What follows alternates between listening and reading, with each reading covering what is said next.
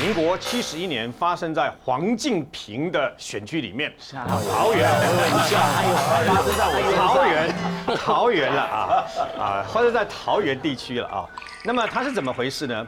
其实这个黄老师啊，他是刚从学校毕业了以后呢，来到桃园的这个国中教书，他教英文。是那这个黄老师其实呢，他长得很甜美清秀，那又喜欢运动，所以是健美型又漂亮型的。很多的男同事当然就会喜欢她哦。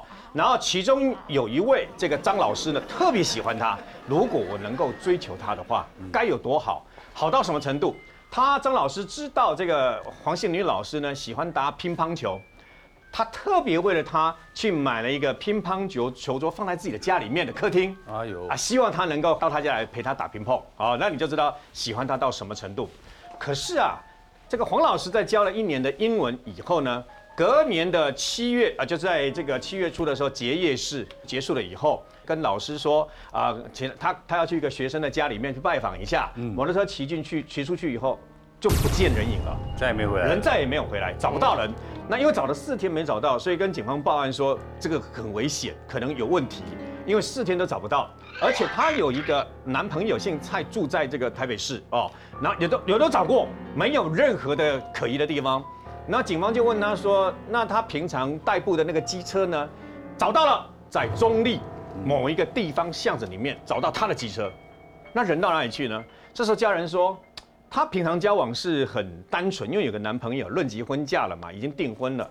那么可是啊，他们家里曾经收过两封情书，嗯，寄给这个黄老师的，因为他是私人的信件，所以没有看啊，尊重他嘛。可是人失踪了以后，为了要急于找人呐、要知道他跟谁交往，所以看了这两封情书，知道是张老师喜欢黄老黄杏女老师，要追求她，哦，就表达爱慕之意这样。那而且啊，他们有问到一个老师说，曾经听到黄杏女老师失踪当天曾经说，哎呀，晚一点要去张老师家里打乒乓球，哎呦，有听到这句话。分局长啊，这些刑事组长啊，比较有这个侦办刑案经验的人就听，掐，危险了，嗯，这个案子很可能不是单纯的这个等于说啊失踪案了，那就赶快怎么办呢？就先找来张老师嘛，做一个访视嘛，访查，因为这时候还没有嫌疑，不能做笔录啊，先做一个访视访查。没想到张老师绝口矢口否认，没有，没有约他，也没有来打球。哎呦，那没有来打球，也没有约他，那为什么别人说有？而且摩托车竟然停在离他家两百公尺的地方，嗯那么近。这时候啊更老经验的分局长就知道，就是他了。但是他说谎，就用侦讯技巧的那一套，好好的把他突破心防一下嗯哦。那好好跟他讲说，我知道你爱他，你现在讲还有机会。我想他可能已经不在人世间了，你还是说吧。结果这个张老师在车上想了大概三十秒，脱口而出问一句话：如果我承认的话，算不算自首？哇，就他干的，中了，没错。原来那天结业式的时候呢，本来约好下午去他家打乒乓球，结果黄老师不是很高兴，因为他把他当大哥看，他就把他当大哥看。有时候男女之间的感情很奥妙的，你知道吗？你把他当哥哥看，可是他把你当以后要追求的情人看。结果他就秀了他的订婚戒指，说他的未跟未婚夫订婚，马上要结婚，他非常的生气，然后摩托车骑了就走了。后来黄老师看他这样子，想说相约不是要去打乒乓球吗？所以他骑了摩托车也走了，一路就追上去。然后这个张老师就骂他说：“你怎么可以这样带我？你怎么可以这样带我？”他说：“我我是怎么带你啦、他说：“你怎么可以跟我在一起，然后又跟别人订婚？谁跟他在一起啊？没有人跟你在一起啊。他说我是把你当哥哥看呐、啊，你知道吗？跟好同把你当好同事，跟好大哥看呐、你知道吗？我没有跟跟男女感情没有关系的。可这个时候你要知道，人狼啊，那里牙公，其实一定俩公啊嘛。所以呢，门一关啊、就开始打他，先甩他四个耳光，然后这黄老师被打了以后会怎样？尖叫，然后急着要逃，对不对？这时候更狂性大作，把他头发抓起来，就跟珍珍一样，头发长头发这样抓起来，然后呢，朝着地板就这样撞撞撞，然后再把他活活给掐死。哇塞，大概在床上大概坐了大概半个小时左右，才想起说啊怎么办？我杀人了，我该怎么处理？我刚刚失去理智哎，结果他想起来，在两个月以前呐、在万华刚好发生一起分尸案。嗯嗯，那个分尸案是一个去找密医，结果被密医弄死了以后，分尸丢在北宜公路的一个故通常命案。所以呢，他就一样画葫芦，不仅把他这个被害人黄姓女老师分尸成十七块，他还把他所有的骨骸全部拿来，太恶心了。然后呢，已经照理来讲已经，啊，对不起，我觉得黄建平现在已经生不如死。撞，讲这个很可怕，然后就在的过程当中，突然间又凶性大发，他又认为自己说，为什么我这么爱你？你为什么还可以跟别人订婚？为什么还可以这样弃我而去？哇塞，一厢情愿。你的心肝到底在想什么？所以他是我们台湾犯罪史上第一个吃对方心肝的人，哇心肝，还不够。嗯，他想要看，为什么你会这么狠？为什么我待你这么好，你竟然没有想要跟我厮守一生？嗯，你的脑袋瓜到底在想什么？所以他要他的脑袋瓜，要看他到底在想什么，你知道吗？然后因为头盖骨太硬，后来就作罢，然后呢就把它十七块分成五个地方，分别丢在桃园、新竹不等的一些地方，都没有都没有让人家发现，因为都很隐秘。真的有公墓，但是不是他带警方去的那个公墓。是所以后来警方根据他所说的这五个点，一个一个一个去找。可惜的是，纵然找回了部分的躯体，是还有七块骨头没有找到。哦，所以呢，讲这个故事的原因不是要告诉大家有多恶心、多可怕，而是要告诉你，有时候面对异性的好朋友，也要保持适度的男女的距离，尤其避免独处。你不要以为你是喜滋滋的去告诉我，跟你讲，不管是男或女都一样哦。对都曾经发生过。我好高兴去告诉我认为最好的朋友，我结婚了，我订婚了，结果被对方害死的案例。佐川一正，我先讲他的这个身世背景。是他生于呢一九四九年，就是大概我们称为三十八年次。好，一九四九年六月份呢，呃，佐川一正呢小时候是早产儿，哦，早产儿有受到可能我在想有受到一点影响，所以身体很很弱很很瘦小，知道吧？瘦小，但是呢他的学功课不错，功课蛮不错，而且生长在呢有钱的家庭，所以呢家庭都是非常有计划的培养等等。呵护，因此呢，可是他对于那个高大又漂亮的女孩子特别有喜好，尤其是西西方的女孩子。哎呦，他呢在大学的时候呢，首先他是念那个私立的日本的私立和光大学，结果呢他在那个和光大学呢的时候呢，就发生一个事情，他有一个呢德文的一个一个女老师呢，嗯。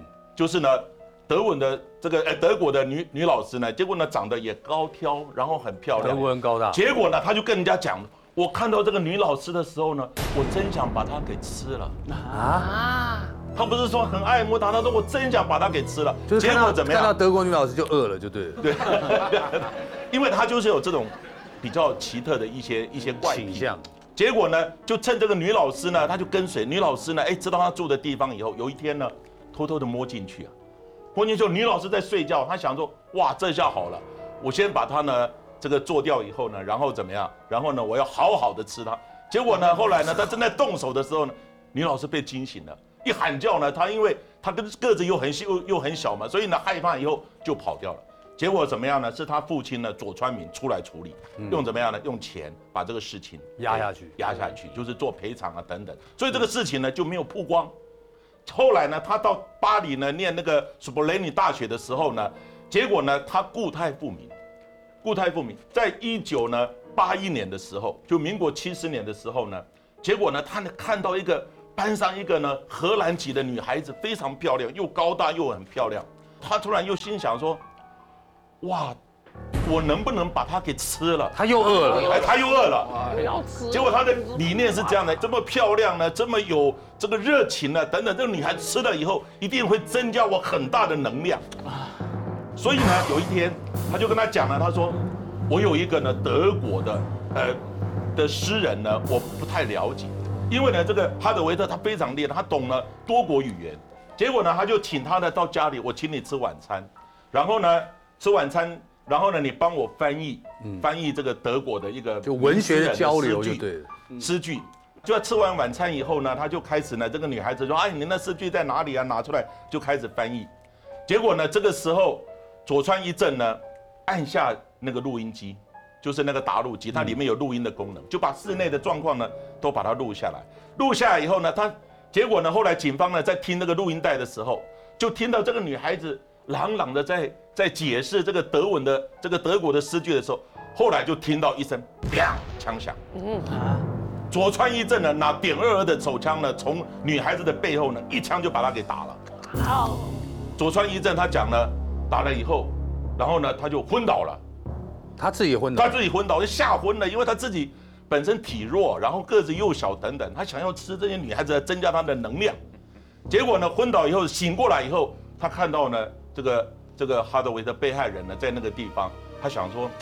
还是把它吃了，嗯，结果呢，后来他把剩下的骨头、骨头啊、头啊等等这些呢，这些东西呢，结果他就把它，就是利用晚上的时候呢，把它用丢弃带带着包以后丢他的公园，结果被人家发现了，有目击者看到。后来这个案子呢，公园当然就有有人发现了，然后报案等等，很快就找到这个佐川一正。哦，这是佐川一正被抓的情况，哦，被抓的情况。哎，这是那个法医，法医呢在验那个。呃，尸体呃，尸体的时候，就公园发现的尸体的时候的一些状况。哦哦哦。对，那个还有呢，警方到他家里面找的时候，发现冰箱里面还有几个呢，切下来并准备要继续吃。抓了以后呢，就先首先呢关在巴黎的一个好某一个呢那个精神精神病院。嗯。结果精神病院呢，后来经过三位的精神科的医师呢去鉴定，他说这个人精神错乱了。有毛病，这个人错乱有毛病了。可是后来就讲说呢，就无限期的关他，无限期关他，就关在精神病院。然后呢，后来警方也对他没辙没办法，因为这个人脑筋有问题。后来呢，这个案子呢就搁下来。可是他家里有钱呐，嗯，他老爸有钱呐，所以老爸就动用什么？动用日本的媒体，媒体呢，他说呢，我儿子呢精神上有问题，所以不适合在法法国呢这个审判呢。日本呢就跟法国接洽呢，就是说我要引渡回来。一九八四年的时候就把他引渡回来，当然引渡回来以后呢，还是先安置在呢日本东京的这个松泽医院。嗯，松泽医院也是一个精神哦，就精精神病院的地方。结果呢，后来日本警方呢一调查呢，知道这个过程的时候呢，就把他抓起来，抓起来要起诉他。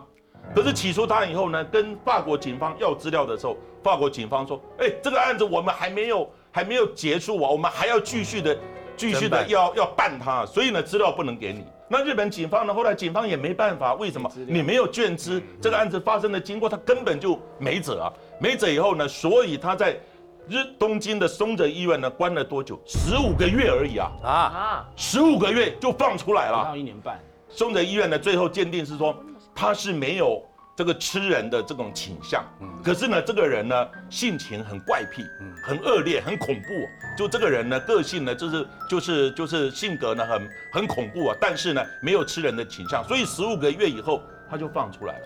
你放出来以后，你知道吗？他写书啊，写他吃人的过程，还畅销啊，而且还有粉丝啊，二次三，还有粉丝啊。所以呢，他到处的去演讲，还做呢这个餐饮的评论呢。他吃人还做餐饮的评论呐，对不对？还有到处演讲啊、出书啊等等，变成日本的名人呐，变名嘴啊，变成名嘴。什么样的国家？对，结果呢，后来在呃一九呢这个呃九七年的时候，他呢写一本呢很畅销的书，什么书呢？叫《笑脸呢》。笑脸呢？笑脸呢？这本书呢，他写的是什么？写一个十四岁的的一个少年呢。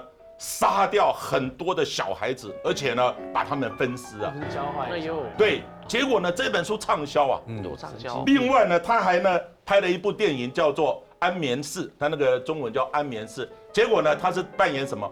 扮演性虐待的，跟那个偷窥的性虐待狂这样的一个角色。哦，演的入神哦。对，这个入神。结果呢，自己过瘾了嘛？非常过瘾。结果日本也很多人。很多人对他呢非常的仰慕啊，还有粉丝团呢。啊，结果呢，他到现在除了出书啊等等演讲的，过得非常好啊。那你想那个被吃的这个女孩子怎么办呢？所以呢，这个是一个讲在非常奇特也变态的一个状况。可是呢，因为种种的因素呢，造成他现在是逍遥法外啊，情何以堪呢？这就是钻法律漏洞跟国情不同关系吧。哦。